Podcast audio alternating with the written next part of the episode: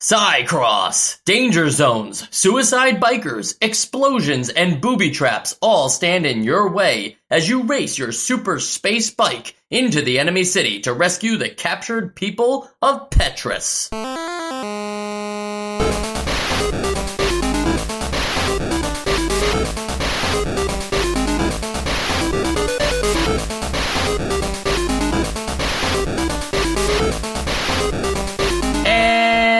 Welcome to Nostalgia, chronological exploration of every NES game released in North America. I'm Mike. I'm Sean. And I'm Joe. And, you know, I was flipping with you guys beforehand, Seicross, Seacross. I think we landed that Seacross would be like a submarine style game, but I hold no responsibility if I butchered this all together. I would have to say that, you know, grammatically and uh, uh, spelling wise, if you're going to have an S E I, you are signaling to me that you want me to say Seicross. And, and now, forgive me if I'm wrong, but that seems to be the rules of English. Joe, anything else? I just think Seicross sounds. I mean, that's what where I naturally go. I think Seicross sounds way cooler than Seacross. So maybe it should be Seacross. Never mind. Seicross sounds way cooler. There's got to be We'll like a missed why I think that opportunity here, though, right? For like Seicross to be like CY, like cycle, you know, because this is bikes and cycles. Well, I was thinking more That's like right. uh, Psy, like the uh, like the, the Korean pop star, like P S Y cross. Oh, that would be pretty cool See- too, but that would imply that it was a psychic type Pokemon. I was You're thinking right. more like S I G H because it's kind of like it's kind of like what you do when it's like, all right, next week is Seicross.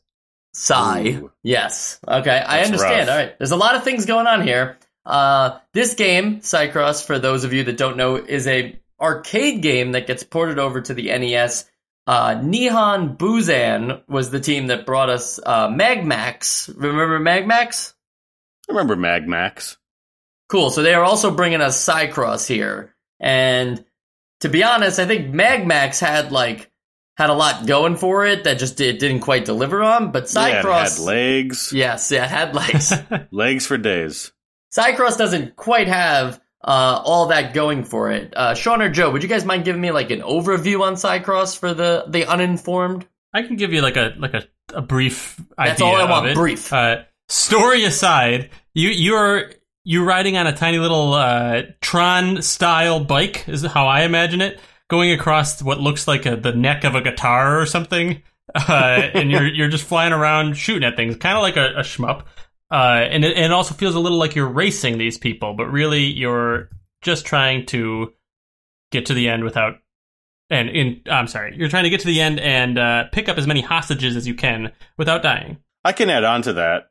Please do, because I, I did a terrible job. Um, I, I'm actually going to get a little bit more personal in this. Uh, so in the, the like the first level, it's it, it's sort of like you're yeah you're racing these guys. I wouldn't say that they're on Tron like motorcycles. It's a more like a a more emasculated Tron like Vespa. Um, and you- are going ac- across like the neck of a guitar, sort of, uh, and it, and it sort of does feel like a race. You can uh, you you can hit people into the walls. You can hit them into other things, into other obstacles, and then when the second level happens, you realize that you've been fooled, and you are once again playing a shmup. Yeah, that was weird, right? I, the, the first level is a totally different. Well, it's not totally different. It's the same thing, just with other racers, quote unquote. But then the second level, it just takes that away. Um, and I, I don't want anyone to get confused when we say race. You usually think fast paced, heart heart racing uh, excitement. Uh, none of that's really here. There's just other people. Yeah, well, this is an auto scroller, so there, you actually can't really do much in terms of racing. But I guess if you say vroom like loud enough to yourself, you might think that you're racing. You know, you could say "I am speed" and "ka-chow" a lot. I am speed. Yes. Uh, I think one thing that both of you missed uh, that's an important part of the game is that you you know the thing that's mostly going to kill you here, besides the obstacles throughout the course, is your own energy. You have a very limited fuel supply. This thing can maybe drive uh, you know a mile before it just explodes from lack of energy. So you need to constantly pick up energy tanks as well. And uh, these are like they're like discs. Uh, I, I don't even know how else to describe them, but they're just like these floating discs that are just seem to be placed randomly. They might have some method to them, but there's more than enough of them. You just have to kind of make sure that you're always collecting them. I think of it like if anybody's ever played F Zero, uh, you have to like ride in certain zones to pick up an energy boost and stuff like that. So it's not as frequent as a full zone of an energy boost, Yeah. but there are like these there's there's plenty of energy pockets to pick up as you go along. Yeah, it's just like in, in, in, many other of the shmup games that we played that have that sort of um, uh, decay to your energy happening, and yeah, it's just any any other pickup. It's just a, it's just a little piece of energy on the ground. Usually, I don't personally care for that uh, that gameplay element, um, unless it's like the whole game is built around that that time limit aspect. Um, and I and I don't love it here either, but I think that it didn't bother me too much just because those power ups that give you energy are so frequent that I almost was was almost never worried about dying from running out of power ups or whatever energy or whatever it's called. Yeah, it's kind of like a stimulant as you're playing to just constantly make sure you're also like not just dodging things but collecting things as well, right? Right? Yeah, that, that's a good way of putting it. Yeah, it's sort of uh, it, it'll put you on lines through the level that you may not have otherwise wanted to go through. Like if you are maybe running out, and uh, you can be in a position where you are running out. They're not. They are. They are frequently come across, but they're not that frequently come across.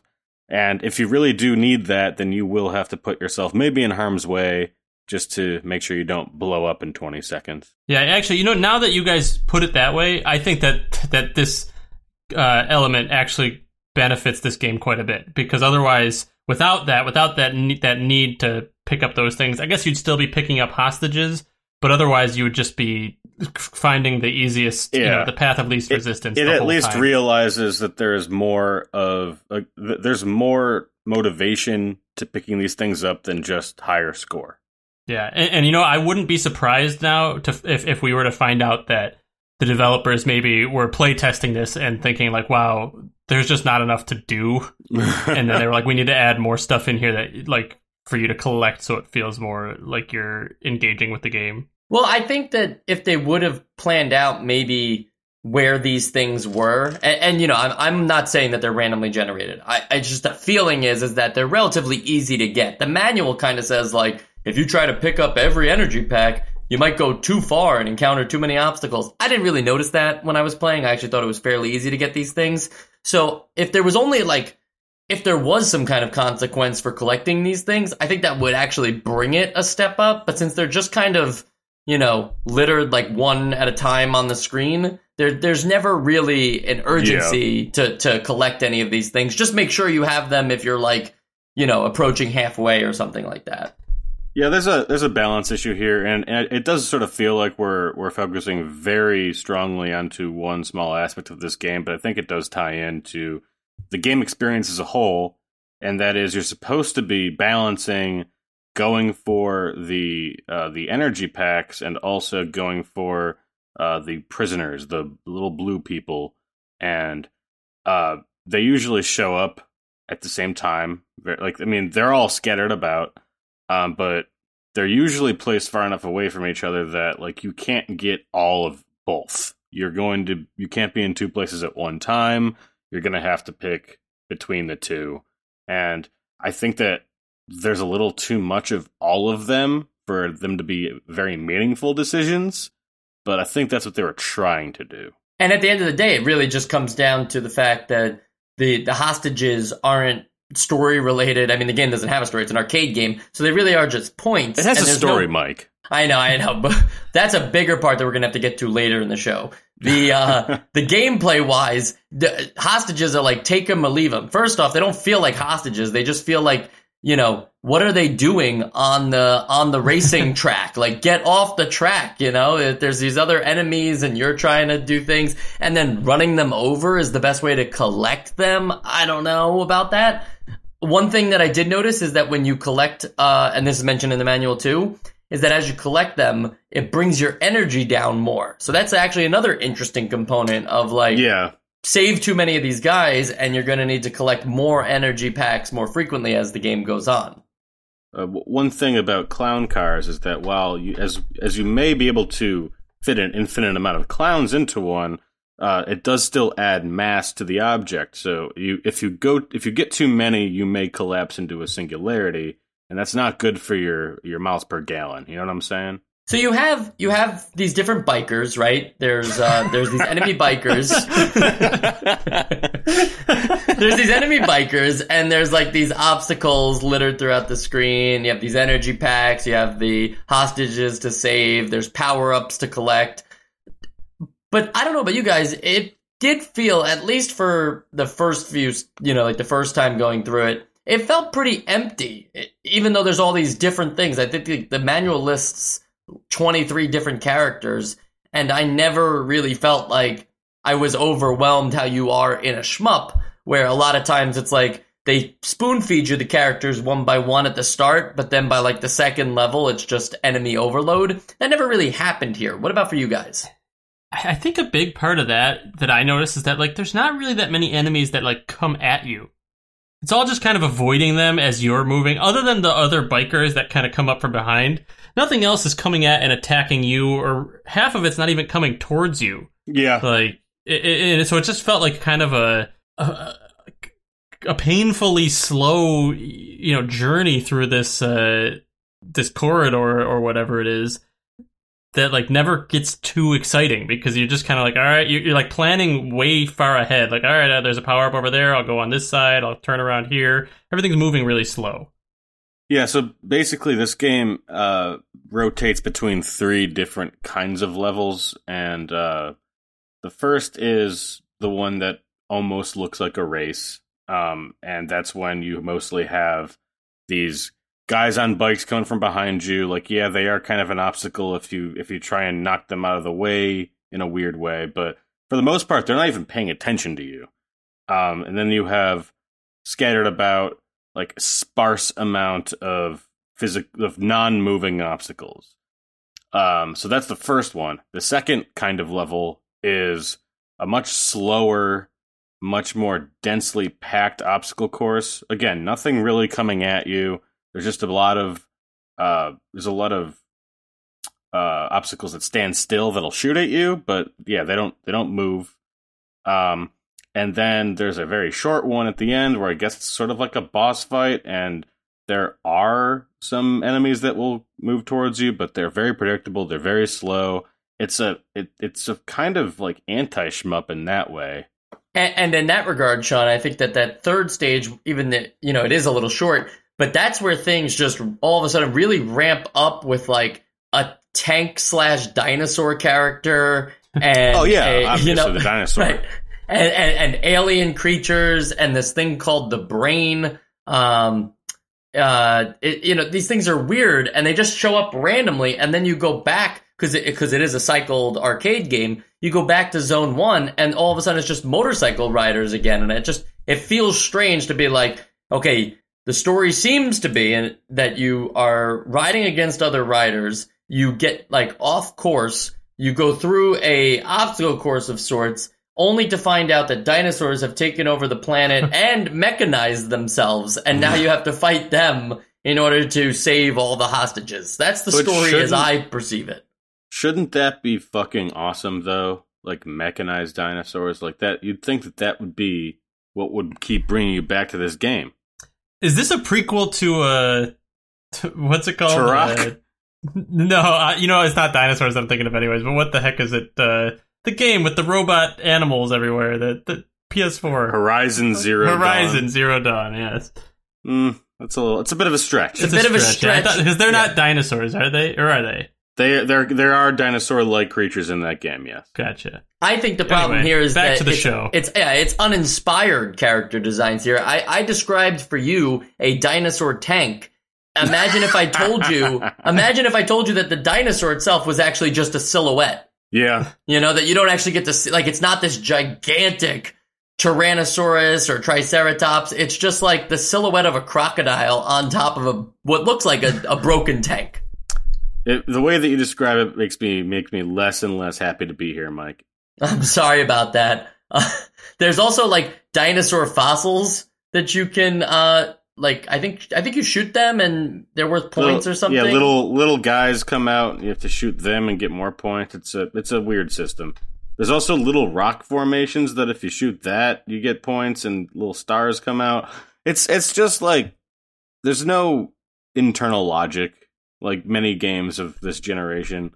But uh, it's all about scoring points. It's just scoring points.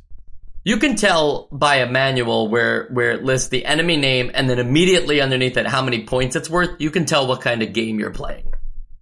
You can also tell what kind of game you're playing when it just starts to make up semi-scientific sounding words to describe those characters, um, just to make it seem like it has a little bit more depth to it, and uh, makes it really just embarrasses itself. What, like vegetal cannon? Yeah, like it's a vegetal cannon. You know, like the like just that that idea. It does feel like uh, Seicross should have had a comic tie-in of sorts just to help, like, explain all this stuff or add you- some lore. I mean, the the deep lore is there. I mean, It's in the manual. Uh, to- Sean, do you want to walk us through it a little bit? I mean, so basically, you're on the planet Kalura, and there's different tribes. One is the Petras, and that's you. You're a Petra, and that's all the little blue guys all around the all around the place. Those are Petras too. They were very civilized. They they they they ate their meals with spoons and forks. They had manners. Um, they they owned like you know very uh very intricate web weavings. Um, and uh, then there's the Basras, and you know they're they're basically just like you know they like NASCAR, they like uh, they like steak, not They're well like the barbarians in the Civilization games. Yeah, exactly. They're the barbarians, and uh, then I guess they like they turned into dinosaurs. I don't know, uh, but you know they they took over the world, and you ride this thing called the Gilgit Petras. I don't know if that's supposed to mean if that's Petra for like Vespa, um, and that's the story. I mean, it's it's written as if it was like a twelve year old that hasn't had an idea and wrote it down and like they thought that if it had more than one paragraph it kind of looked professional um Yeah, I thought it was written like it was somebody telling you the idea that they have for a story Yeah. that they're going to write. but like it hasn't been written yet. these are my notes for the story Yeah. Uh, and I also noticed that, like, if you look at the characters, if you look at like the you're the player character, the Gilgit Petras, like just below him is the the Basra biker who looks kind of cool. You know, he's got like the the helmet with like the visor, you know, with the glass like front on, and he's like leaned forward and everything. Your guy looks like he's like a paper boy or something. Yeah, he's got like no, a he's got like a helmet with like a chin strap on and like a yeah little your visor. character looks straight out of king of the hill yeah, exactly. And the, everyone that you're fighting uh looks much cooler except for the ones that are just like geometric patterns Yeah, Triangle Wall is my favorite character because it, it's under characters. it's a B level Wall. energy cannon though just don't forget that Don't you Oh, think it's right, weird though that like they call it the the the Gilgit Petras like as the name of the the bike or whatever, and that's like calling it essentially like the Tesla Sapien. You hmm. know, like Yeah. like the name of their people is also the name of their bike. i would love to ride a ford human Yeah, it just it doesn't add up to me. And then another part that doesn't add up is that the Basras are just another tribe on this planet Kalura, right? So there's two tribes, the Petras and the Basras. Where do the aliens come in? It's you versus the Basras. did the Basras turn into aliens It never it never says that. I think they should have included a They sentence turned at into best. beings from a different planet. I that, that's entirely possible. I think that's how it really goes. Well, the game takes place underground, so maybe um, all this alien stuff has been living underground, like uh, Steven Spielberg's War of the Worlds from 2005 with Tom Cruise and Dakota Fanning. Are we underground right now? And and does it ever say alien? uh, it it says does say alien to in the fight manual. aliens. Yes. Yeah. Well, maybe it's talking to us, since this is not the planet Earth. Like us as the reader, Oh, we should be considering all these people aliens. And to answer your question, Sean, I, I could be reading that incorrectly, but it, the idea is that the Petras were, were driven underground because the So, yes. Were too So the- violent. So, Mike, obviously, you're you're going to you're going to miss a lot in this game if you if you misunderstand deep lore like that. The Petras were forced underground, most of them, but you have been sent out after they developed uh, they developed the uh, Gilgit for you, to go and pick up all the guys that like forgot to to go underground because you're above ground. If you look at the the the art on the box, you're clearly above ground. There are stars. There's a black hole up there. Um, so I think I just think you need to, to check yourself.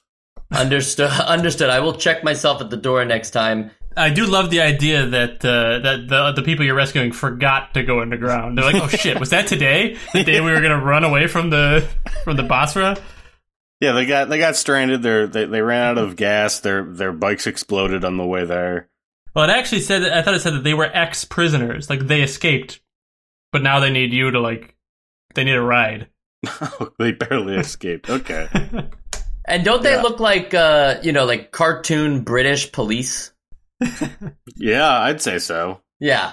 So thank you for agreeing with me there, Sean. Uh, while we're on the subject of the story, though, I think it's important to note that uh, apparently both Seicross and Mag Max are based on a true story. the the poster the poster reads based on a true story in big text, you know, with like a with a big shadow drop behind it on true Uh-huh. story. It says in in a little box, it really happened in the year 2342. Space monsters were attacking Earth.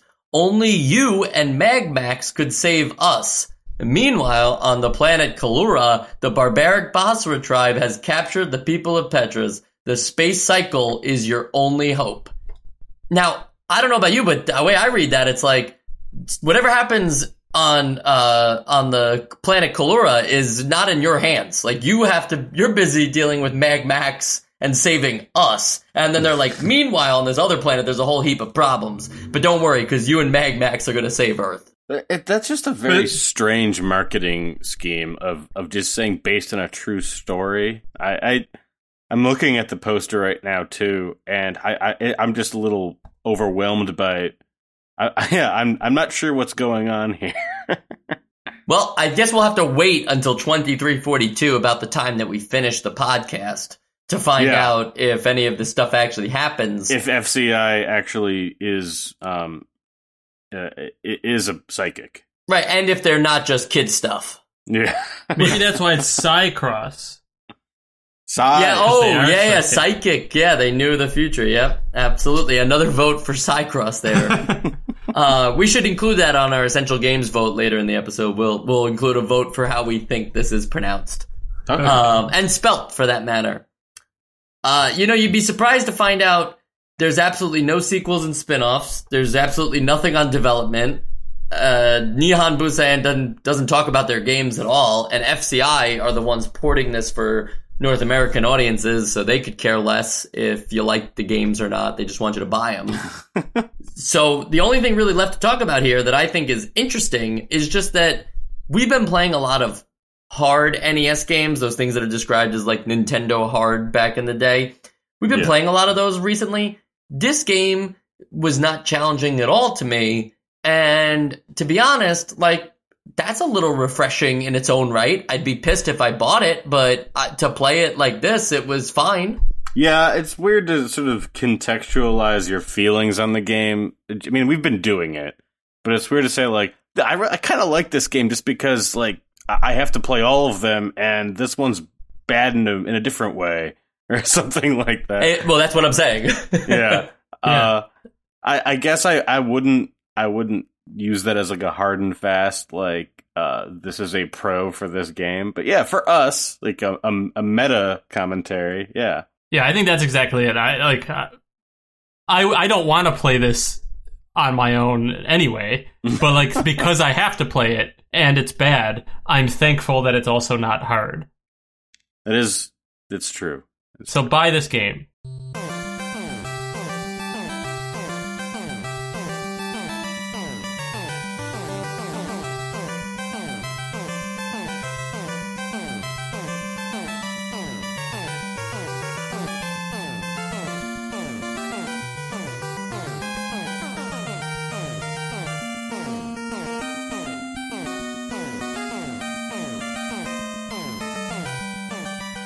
Just like a just going back a little bit to the to the game itself. I I will say that one thing that it has going for it uh, when it isn't being uh, when it isn't being covered up by a bunch of nonsense sounds like sound effects, like I th- I do kind of like the music in this game.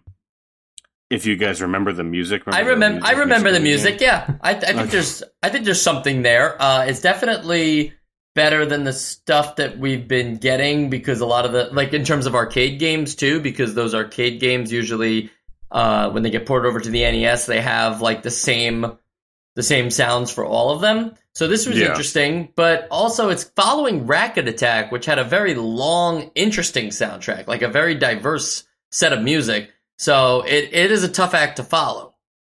I also thought I, I, I didn't don't remember disliking it, but it was just the one track, right?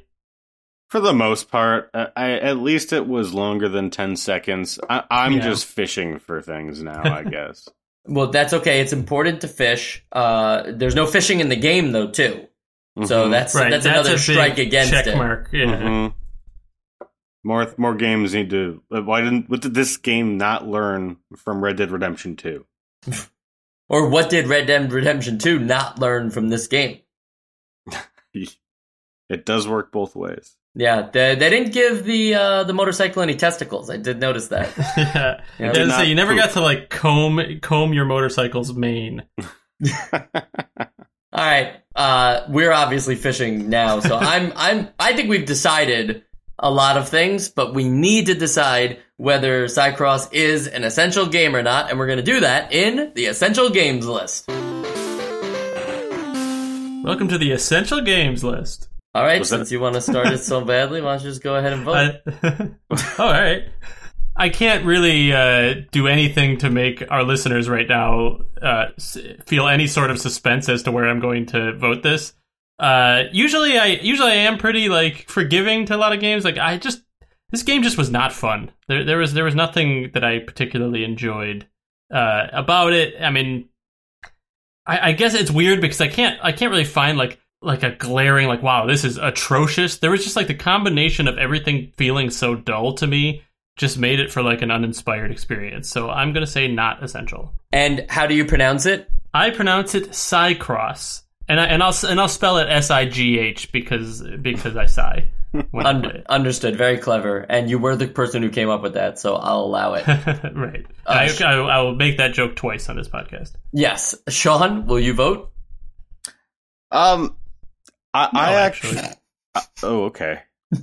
I love. I'm, I'm I just love taking the idea of control like, of no, the whole I, yeah, the whole I won't game. vote.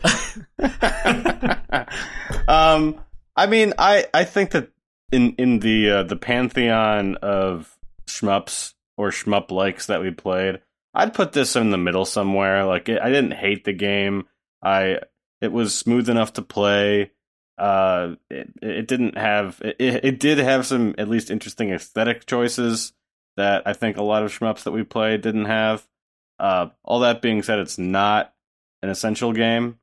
Uh, but I will say that it is on the list of essential games that made me think that maybe this would be like Jet Moto, but wasn't. So this is number one on that list.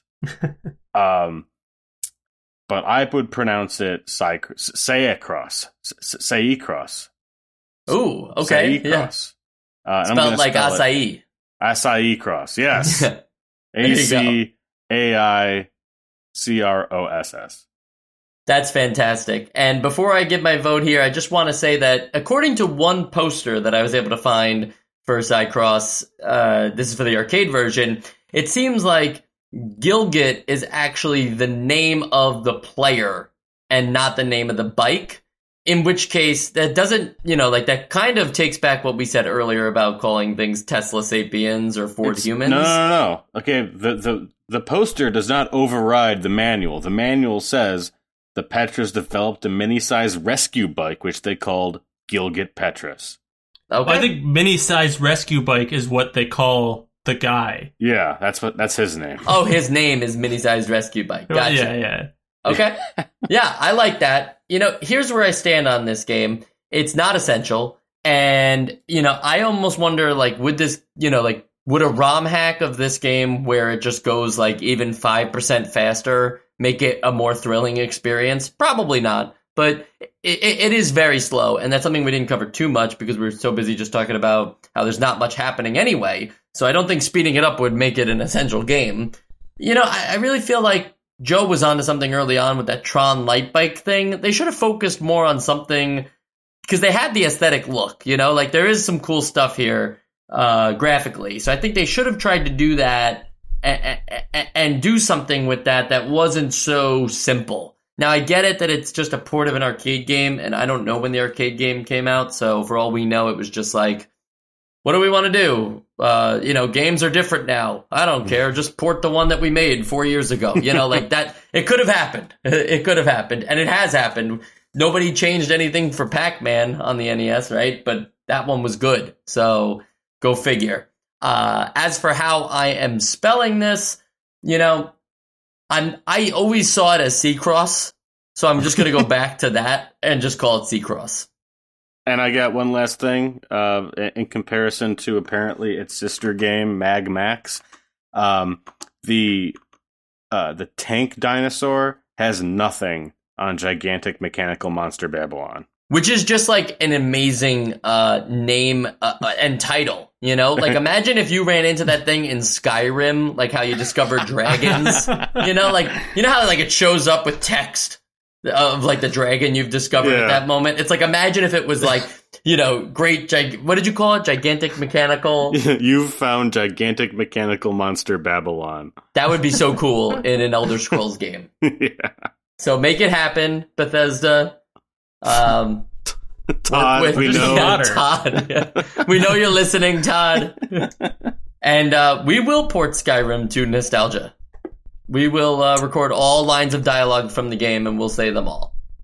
Yeah, there'll be a, a there'll be an audiobook reading of uh, the lusty Argonian maid and all that fun stuff. We'll we'll do the whole thing. Only for our Patreon members, though. Yeah. So if you want, yeah, if you want this, you're gonna have to uh, subscribe you'll have to, to create, Patreon. Yep. You'll have to create a Patreon for us and uh, put that as one of the I don't know stretch goals. It's one of the rules, actually, is that uh, for anybody who wants to be a Patreon subscriber for Nostalgia, you have to make a separate Patreon page for us. So, like the one that you know Barry makes has to be different than the one that Tom makes. Everybody has Barry. to make us a. We see you, Barry. I see you, Barry, every day in my sleep. uh, okay. And I, that's because I sleep at the day, not at night. So that's why I said every day rather than every night. Joe, anything to say? You've been a little quiet. No, I've just been listening. You know, just uh, I, I I got nothing to add to to your uh, sleeping habits. Okay, that's good to know. Next week we have Spy vs Spy from Mad Magazine. Did you guys ever read Mad Magazine growing up? Oh, I used to. Yeah, when I was a kid, I, I got them at the library. the best way to get them. I didn't really, but uh, but you know, I'm aware of all the little uh, segments of it. He's with actually, it. I didn't know that it, they hip. were part of it. I did not know that they were a part of Mad Magazine. Those yeah. two cone-headed spies. They were fun, ish. Not really. It was never really that good. We'll see. Yeah, I, I don't like the kid. Yeah, he looks Mad, weird. What's his name? Uh, Mad. Uh, uh, Max. No, it's like we'll, we'll, we'll remember next week. We'll talk. Okay, that's good. Week. Yeah, we'll talk more about Mad Magazine next week. So if you loved Mad Magazine and you're mad at us for not even knowing anything about it, I promise to read one classic issue of Mad Magazine by next week's recording. Back to front. Yep. Uh, the the the Japanese way. All right. Uh, I'm Michael Esposito. Uh, this has been Nostalgia. You can find us on Twitter at NostalgiaCast, posting things all the time. We got a lot of engagement recently, so if you're if you're liking engagement and you're liking posts in general, we want you to like our posts because like that boosts posts. engagement. Yeah, like our posts, consume product, and uh, know that it's fine to consume our product because no one profits off of it. Not even us. Not even us. Uh, all proceeds always go back to um, I Jeff don't know. Bezos. Yeah, yeah. The pod, the podcast itself. Uh, yeah, Jeff Bezos. That's good. Yeah, you call him Bezos, huh? I, I, I, call him Sizos. Sizos. oh my gosh. All right, that's it. That's it. We're done. I'm Michael Tito. You can find me at Esposito Film on Twitter, and I'll talk to you soon.